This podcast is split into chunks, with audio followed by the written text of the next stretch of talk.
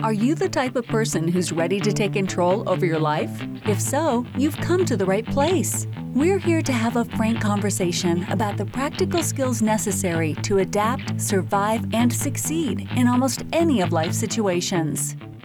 Hey, folks, welcome to the Street Smarts for Life podcast. My name is JC Owens. I am your host, and let's get started with today's conversation.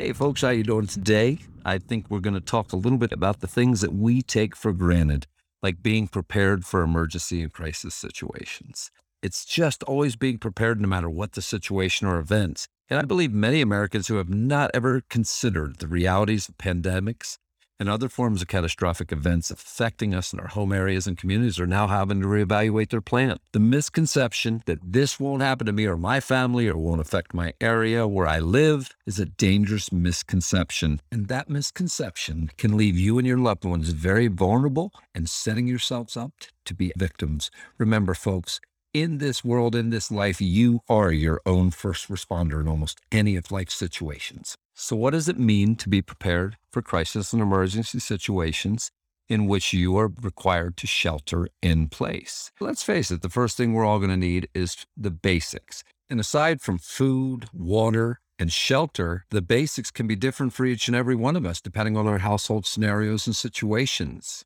things that you're going to take into consideration are the dynamics of your household, age groups that you fall into or the occupants fall into, whether you have pets or not, whether you have elderly, whether you're dealing with household illnesses that require ongoing medication or medical treatment.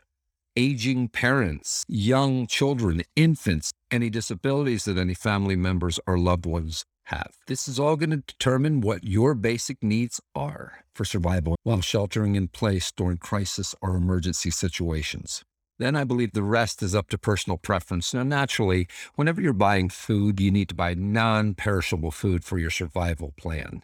And you also need to have bottled water or some type of contained water that you're going to use on an ongoing basis because don't ever count on the water system being up and running during crisis or disaster situations. One of the biggest threats to the folks down in Hurricane Katrina in that disaster area was the fact that they didn't have any drinking water, and water is an essential. You cannot survive without it.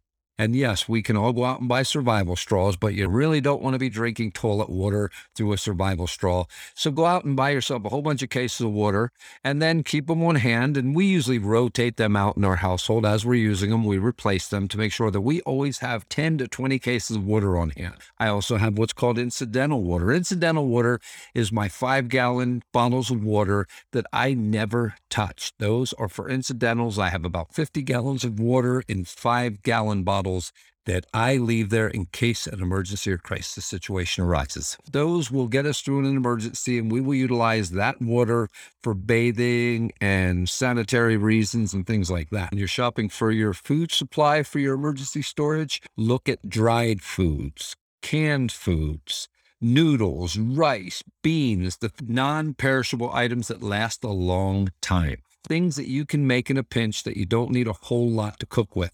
And let's face it, yes, we all like eating well, but during crisis and emergency situations, it doesn't mean you can't eat good. It just means you have to adapt and improvise and modify the way that you prepare food and the foods that you're going to be eating. I always think it's great to keep barbecue grills on hand and keep an extra bottle of gas for them so that if in an emergency you don't have electricity, you can be cooking outside. That's something I learned as a kid because oftentimes up in the mountains we didn't have electricity. So we ended up cooking outside in a fire pit. But most of you don't have the opportunity to go out and cut down trees. So get yourself some gas bottles and make sure that they're full and on hand. Other things that you're going to need are medical supplies depending on your individual situation, as well as every household, and I believe actually every vehicle should have a good emergency first aid kit on hand. Bandages, wraps, any type of medication that you would need to fix and clean wounds because you never know what's going to happen in an emergency. And you don't have the opportunity to go out in the store and just readily buy stuff. So have it on hand. Keep those emergency first aid kits and keep them stocked and get good ones. Don't buy those little cheap ones that you find at the dime store. Go out and buy a good first aid kit. And you should not only have one of those for your home, but you should also have those for your vehicle. Another thing is make sure that you have fire extinguishers on hand. Hopefully, they're not necessary, but having a good fire extinguisher in the home is always going to be a good backup in case of emergency or crisis situations, or in just general. Heck, you never know when you're going to start a kitchen fire. Hopefully not, but if you happen to, or you happen to have a fire start, you don't want to be standing there blowing on it when you should be spraying it out with a fire extinguisher. So, folks, if you notice, I kind of take light of this, but it's not a light subject, but I take light of it because most of the stuff is just good common sense. Common sense on how to prepare for a crisis and emergency just means consider all the what if scenarios. What if this? What if that happened? What if this could happen? And once you determine the what ifs, then you just answer the questions yourself with common sense answers. This is what we will need in this household to survive for an extended period of time if we're not able to leave. And then you have your emergency preparedness plan put together. And there's nothing saying it can't be fun. Enjoy it a little bit. Think about some of your favorite snacks that you can keep around for a while. Next, you also want to take into consideration what you're going to do while you're sitting around.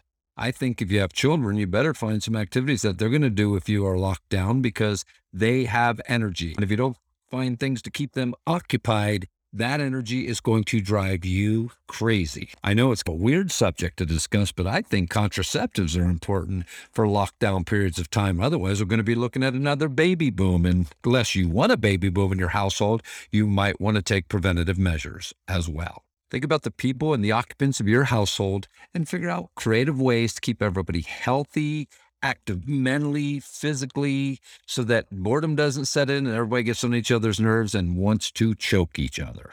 Crossword puzzles or puzzles in general, but just figure all the things in an emergency scenario. What do I need to survive in this house and make it through without going into a lot of stress or anguish because we have plenty of supplies on hand, plenty of things to keep us active so that we may come out of a shelter in place situation healthy alive, and sane. Sane's a very important one. Folks, that's about all I have to say on this subject. As always, I wish you all well. Hope you have a safe day out there.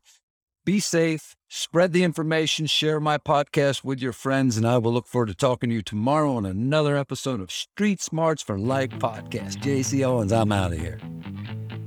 Thanks for listening to the Street Smarts for Life podcast. Join our online community at streetsmartsforlife.com to always get the latest information on how to take control over your life.